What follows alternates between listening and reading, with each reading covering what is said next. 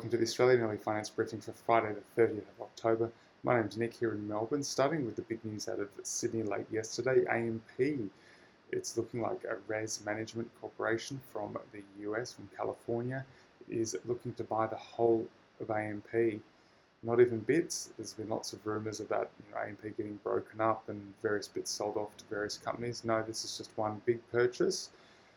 Apparently, they've been in the data room at AMP for over two weeks doing due diligence. Ares has partnered with Morgan Stanley to do that due diligence. AMP is being advised by Credit Suisse and Goldman.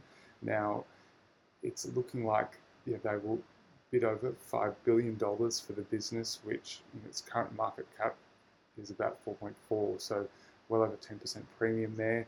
It's great news for AMP shareholders, including myself. Moving to East Coast gas supplies now, as we've mentioned previous times, that the East Coast is looking like it'll be facing a gas shortage in the next five or so years.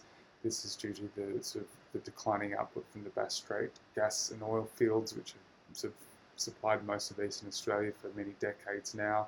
There's projects there to extend their life. There's also the Narrabri gas project in New South Wales that Santos is doing to sort of you know replace this lost supply. However, most of the other projects being proposed in the industry are, are import terminals from seaborne gas, probably most likely coming by, by ship from the northwest shelf of Western Australia. And Twiggy Forrest, Andrew Forrest, has announced that he has expecting the New South Wales government to give the green light to his Port Kembla project and that it could even start as soon as before the end of this year with first supplies being delivered by late 2022. So certainly, you know, this sort of project is something that's very rapidly deployable, far quicker than, say, a new gas project at Narrabri or gas pipelines, those sorts of things. So promising news there for, for that project. In terms of the other import terminals that are being proposed, there's the there's, the, there's a Newcastle development in New South Wales by a South Korean company. Then there's also two in Victoria, we've got the AGL project at Crib Point, which is facing a lot of opposition on environmental grounds. And then there's um, Viva Energy Hub in Geelong. Then the fifth project nationally is Venice Energy in South Australia. So it looks like Twiggy will sort of beat, beat all these others and um, get project up and running very soon. Moving to the ANZ AGM yesterday, they came out with some really great sounding announcements that will help the bank sort of improve their environmental credentials and work towards the, the Paris Climate Agreement targets, but not meet them. It's copped a lot of backlash from the National Party, but also it hasn't won huge praise from the environmental movement. Certainly, looking at, at the at the plan that they're going to implement, it seems like it's largely greenwashing and lots of sort of caveats and loopholes and vague, you know, non-quantitative targets. So, for example, they're going to immediately stop lending to new customers that derive more than 10% of their revenue from thermal coal.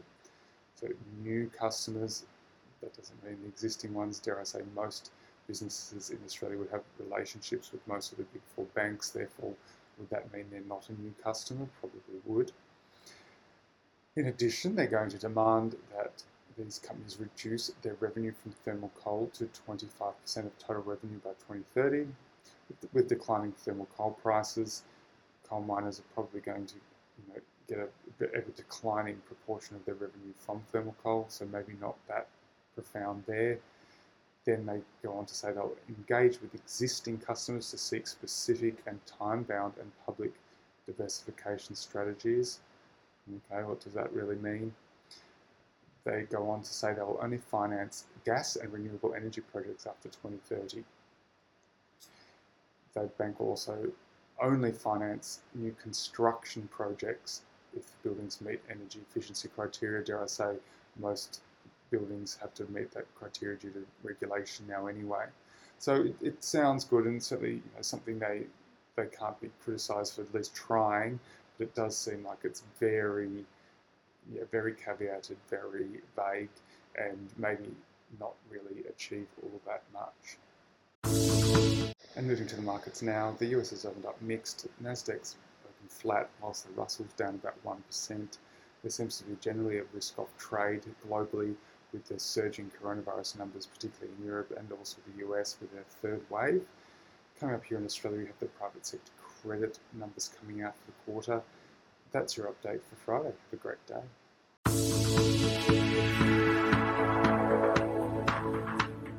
This podcast is for investment professionals only and should not be relied upon by private investors.